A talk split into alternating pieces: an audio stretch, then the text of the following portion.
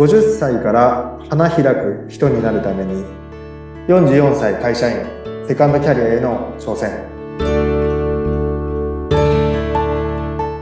こんにちは山根洋二です。こんにちはインタビュアーの鈴木沙和子です。山根さんどうぞよろしくお願いいたします。よろしくお願いいたします。さあいよいよ最終回ですねそうですね。はい。はい。わあ、寂しい気もしますが、ちょっとね、ワクワク感もありつつで。そうですね。うん。鈴木さんとは当分ちょっと会えなくなっちゃうのが、僕もなんか寂しいんですけど。うん、いや寂しいです。いや、リスナーの方もね、楽しみにしてた方、寂しいと思うんですけども、なんかこうね、山根さんからこう何かメッセージを今日いろいろお聞きしたいなと思っております。いや、嬉しいですね。うん。そうですね。まあ、なんか、でも、うん、そうですね。もうだってね、ねここぎ出しましたからね、ボートね。そうですね。なんで、もうね、次は、こう、いろいろ言ったけど、次は、なんか、すごい大きい会社の社長になっているかわかんないですけど、こうね、成功したよ、みたいな感じで報告できればいいですよね。いいですね。こう、新番組で、こう、カムバック。ね。あ、えー、これね、ちょっとじゃあ、どうしようかな。来年からやりますか、新番組。おお、すごい。あ、さすが、こういうところですね。はい。具体的に描くという。そうですね。未来のことも。だから、年内走って、来年からまた番組スタートするんで、うん、それいいんじゃないですか。あ、いいですね。いや、私もちゃんと待っております。準備しております、じゃあ、来年。謝るかもしれないけど、やっぱ会いたくたんだよ。ちょっと、ちょっと早めますかみたいな感じで。すごい。うん、いやー、すごいですね。こう、実際に、どう、どうです？やっぱり生活リズムとかもやっぱり変わるじゃないですか。ああ、ああ、ああ。ねなんかやっぱり、うん。ど、どどうですか？うん。ええー。なるかな、スタート。そうですね。まあなんか、うん。あんまり生活リズム、まあ生活リズムはね、本当あ結構直直してたというか、あ整えてたんで、ええここはあんまり大きく変わらないんですけど、ええやっぱそうですよね。気分的な部分がすごくたのと、ええ、うんですね。あとは、なんだろうな。うん。まあ、焦りと、ええ不安と期待のすべての感情が入り乱って日々生活していっている状況なので。うん。うん。そそうですよね。うん、これはこれでまた一つ、あの、面白いですよね。ああ、すごい。え、じゃあ今どういうことをやってらっしゃるんですか？まあ今まではやっぱりこう会社に勤めてたから、はい、まあ出社するなりテレワークにしても何かこう、やることがあるじゃないですか。はいはいはい。えー、で、それをやめた今、はい、どういうことをこう日々やってらっしゃるんですか？まあ、日々いろんなことがあるんですよ。ええまあ、それこそ会社作るにあたって、いろいろと、まあ、準備ももちろんあるんですけど、うん、そうですよね。いろんな人と会ってますね。あ、そうですか。会いますね、とにかく。へえ、ど、どんな人と？あまあ、今までのその知り合いだったりとか、うんうんうん、あとは、まあ、友達もですけど、ええまあ、あと昔のお客さんとかは全然合わなくて、ええ、なんか本当ちょっと頭の中に浮かんだ人にコンタクト取って会いに行ってるって感じですかね。へえー。もう直感で合ってます。全然なんかその作為的じゃなくて。あ、うん、なるほど。この新しいビジネスにつなげるとかそういうことではなく、なくなくなく。とにかく、あ、今あの人に会いたいと思って、そうですね。連絡をすると。はい。じ、まあ自由ですか、時間は。なんで、そうですね。人と会っていて、うんうん、で自分の考えとかこういうのを喋らさせてもらって壁打ちしてる感じですかね。そしたらなんか前回もまあね岡山は豊かに愉快にっていう言葉が出てきたりとか、うんうん、まあじゃあそれに伴って僕は、うん、企業さんのこのこの東京のイケてるベンチャー企業と岡山の、まあ、普通の会社さんとのギャップを埋めたいとかっていうのがだんだんこう言葉になってきてるので。それはいろんな方と会って話すことによって、ご自身の中でもこう言葉ができたっていう感じですか、そうです、そうです、そうです。そうですもっとこれをどんどん進めれば、もっと具体的になってくるのかな。そしたら自分の多分使命が言語化できるかなと思ってて、そしたら、まあ、あとは突き進めなんで。なるほど。ってますね。へえー、やっぱり人と会うって大事ですかね。ですね。でも多分人と会うのが大事だと思いますよ。うん、もうなんとなくね今からこう自分はどういう人生を歩んでいこうって考えた時に、うん、まあ、はい、例えばノートを開いてみてうんって自分で考えて、はい、じっくりこうね書いていくっていうパターンもあると思うんですけどもちろんそれも大事ですよね。うん、やっぱり人に会うっていうことで自分にないものが降ってくる感じですか？そうですね。やっぱ人は鏡だと思ってるので、うん、まあよく言うじゃないですか、鏡の法則とかって。言いますね。そうなんですけど、うん、結局その人を通じて自分を見てるので、うん、自分の意見をぶつけることによって人の反応があって、そこはまあ全然違ったりもするじゃないですか。なんかもう、えー、時も当然あるんですけど、えー うるせえなっていう時もあるんですけど、まあ、そういうのをぶつけることによって、まあ、逆にそうやって反応があってもいろいろ思うじゃないですか。うんうん、そこからまた絶対変わるんで、自分は。うん。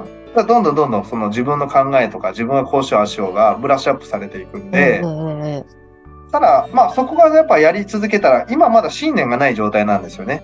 なんとなくこう、岡山をの、まあ企業さんをこういうふうにできたらいいなって思っているところがあって、ええちょっとだけ信念っぽいのが出てきたなっていうぐらいなんで、もっとこの信念を固める必要があるなっていうのを思っていて。えじゃないと、僕のこの信念からじゃないと世の中こういうふうに変わらないと思ってるんで、それはもう今壁打ちしてその信念を固めていってるって感じですかね。へなるほど。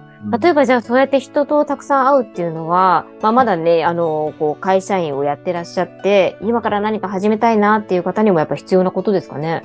ああ、だと思いますよね。はい。まあ、発信することじゃないですかね。自分はこれをしたいっていうのが。ええ。はい、なるほど。まあ、まだこう、あんまり固まってないしなっていうふうに、こう、うん、引っ込んでいくんじゃなくて、とりあえず、こう、なんとなく漠然とでも思いがあったら、話すと。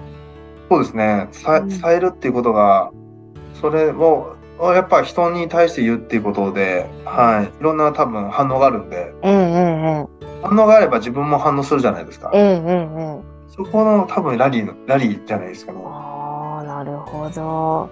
あとやっぱりこうね、宣言すると叶うっていうのも言いますよね。うん、うん、そうですね。それもやっぱり山根さんはもうすでに実体験として体験済みですか？なんか結局自分はなんかこうね、こういう起業をするとかなった時に、まあ結局人間ってそんな何がしたいとかって多分本当に具体的にない、まあ僕の場合はななかったんで、これがしたいみたいなのはないんですけど、なんかその会社員で、このから先、会社のために人生、自分の人生、残りの人生ベットするのって、想像した段階でもちょっとゾッとしたんですよね。もったいないじゃないですか。1回しかないのに、なん、この会社のために残りの全部の人生をもうフルベットするっていうのはもうもったいなさすぎると思っちゃったんですよ。うんやりきった感もあったし。うん。もうこのまま惰性でこのまま行くのか、俺は45歳。うん、50歳になってもっと別の決断できるか、いや、できないでしょ、みたいな。うん、今しかできないから、うん、じゃあもう今しか、今できないんだったらもう未来は絶対できないと思ったんで、うん。それはすごいありましたね。なるほど。そうですよね。1回目の時もおっしゃってましたもんね。こう一度きりの人生だからっていうのは。うん、そうですね。うん。会社辞めるってなって、うん持っていけるもんっていうのは、自分のやっぱ体験と経験しかないんですよね。で、お客さんも持っていけないし、貯金も別に大してないし、なんか、何もないな、ゼロになるんですよ、辞めた瞬間。えー、でも体験と経験だけは取られないから、ここしかないんですよね。でも、これって死ぬ時も一緒だと思ってて、うん、自分が死ぬ時も結局お金も何も持っていけないけど、体験と経験は持っていけるじゃないですか。うんうんうん、って考えたら、えっと、ここでもう惰性してただ生きるをやっても、もう、この会社員としての体験と経験はもう終わっちゃってるんで、うん、これをなんか生きながらいるかためだけにやっていくことはすごく人生もったいないですよ。うん。ありますね。えー、うん。だったら、新しい体験と経験を勇気を振り絞っていって、そこで苦労はもちろんすると思うんだけど、なんかその苦労が面白いじゃないですか。さ多分最初に言ったと思うんですけど、ピーチ姫がさらわれて、クッパを試しに行くから面白いわけであって、うんうん、ピーチ姫さらわれないって分かったマリオ何が面白いんですかって話じゃない。そうですね。何の苦難もないみたいな。何もないですよ。えー、なんとコインチャリンチャリンチャリンやってて何が面白いんですかって話じゃないですか。確かにそうですよね。だからそこがやっぱそれで、うん、そこのやっぱピーチ姫がさらわれてそこにねその人生があってそこでも結局そこに何ていうんですかいろんな敵が出てきたりとか、ね、ボーナステージがあったりするその経験をやりに来てるんで、うんうんうん、のこの地球に。うん、そうですよね。あそうそうなったらやっぱ会社員の人っていうのはある程度会社っていうものを経験してしまえばこれから会社員として居続けることのメリットってどんどんなくなるので、うん、どんどんどんどんこれから会社員でいるっていう税金も取られるし、うん、一番怖いのはやっぱりその、ね、自分の人生を会社に支配されて、えー、誰のための人生かっていうと、なんか振り返った時にもものすごい長い時間、謎のなんか会社っていうわけのわかんない虚像の人生をすごい時間費やしたって、それしか残らない体験と経験が残った時に、ゾッとしないですかって。怖いけどそ、それで死ぬって一番なんかくだらないですよね。うん。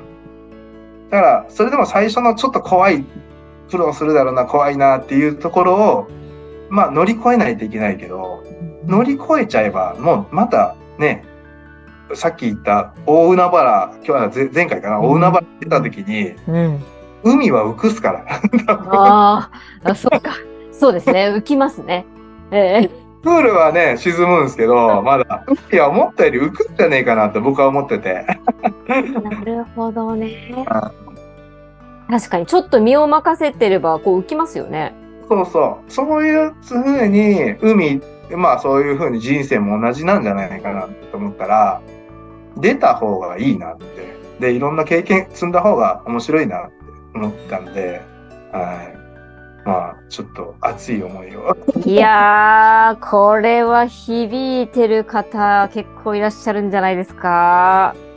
そうなんですそうですね。もう、大海原に出た山根さんからのメッセージ。はい。えー、皆さんにどう響いているでしょうか？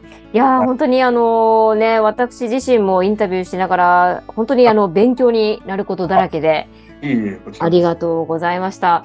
喋らさせていただきました。ま、いやー、はい、本当ね、また新たなステージに輝いている山根さんと、このポッドキャストで再会できるのを楽しみにしております。えー、はい、ありがとうございます。えー、本当にあのー、では、エールを送らせていただきますね。はい、頑張ってください。頑張ります。はい、ありがとうございました。本当にありがとうございました、山根さん。はい。山根洋二さんでした。あーす。